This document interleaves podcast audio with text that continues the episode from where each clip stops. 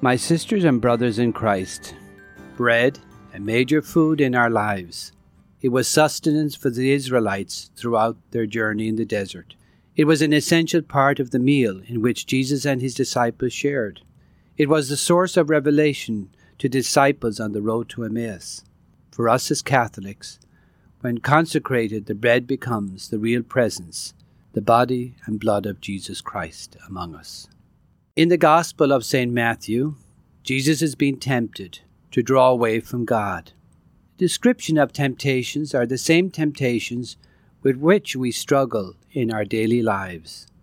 For example, from chapter 4, verse 4, Jesus has been praying and fasting for a long time, recalling the 40 years of the Israelites in the desert. He's hungry.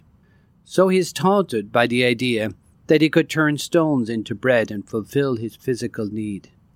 But Jesus tells us that bread alone is not enough. We need the bread salted with the Word of God.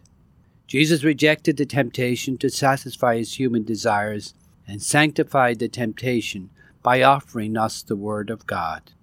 We need to listen to God. Jesus was helping us to understand that listening to God is a matter of life. Life gives us the Word of God.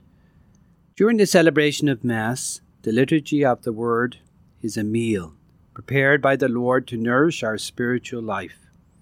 The meal of the liturgy is a lavish one, which draws largely from the treasures of the Bible, both the Old and the New Testaments, because in them the Church proclaims the one and the same mystery of Jesus Christ. During the season of Lent, we are ever mindful of returning to God with all our hearts and soul. Reflecting on the scriptures of each day during Lent is a roadmap for us as we take up this journey to return to God. The temptations Jesus experienced are temptations of not only power but trust. The temptations imply that God the Father will not provide for his Son, Jesus Christ.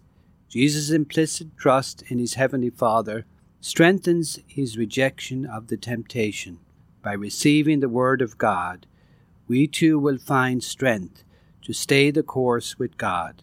We might not be tempted to turn stones into bread, but we are constantly tempted to mistrust God's readiness to empower us to face our trials. We should not be fooled either by thinking the temptations are only dimensional about dishonesty, bullying, etc. The temptations Jesus experienced are vocational, and He shows us the way of living all the days of our lives. It is not enough to listen with our ears without welcoming the sustenance of the Word of God into our hearts and allowing it to bear fruit. The Word of God makes a pathway within us. Pope Francis tells us we listen to the Word of God with our ears and it passes to our hearts. It does not remain in our ears, it must go to the heart. And from the heart it passes to the hands, to the good deeds. This is the path which the Word of God follows, from our ears to our hearts to our hands. This year we have almost 500 people who are preparing to receive the sacraments of initiation and are counting upon our example of living the Word of God as they draw near to God. Jesus shows us how to think about ourselves in relationship to God and thus in relationship to our immediate family and our extended family throughout the world. We cannot be indifferent to the possibility of encounter, but we should long for it. We care for the dignity of workers, the stability of families, the help of communities, all intertwined in God's creation. As the psalmist prays, Be merciful, O Lord, for we have sinned. Through the obedience of one, may we be made one too.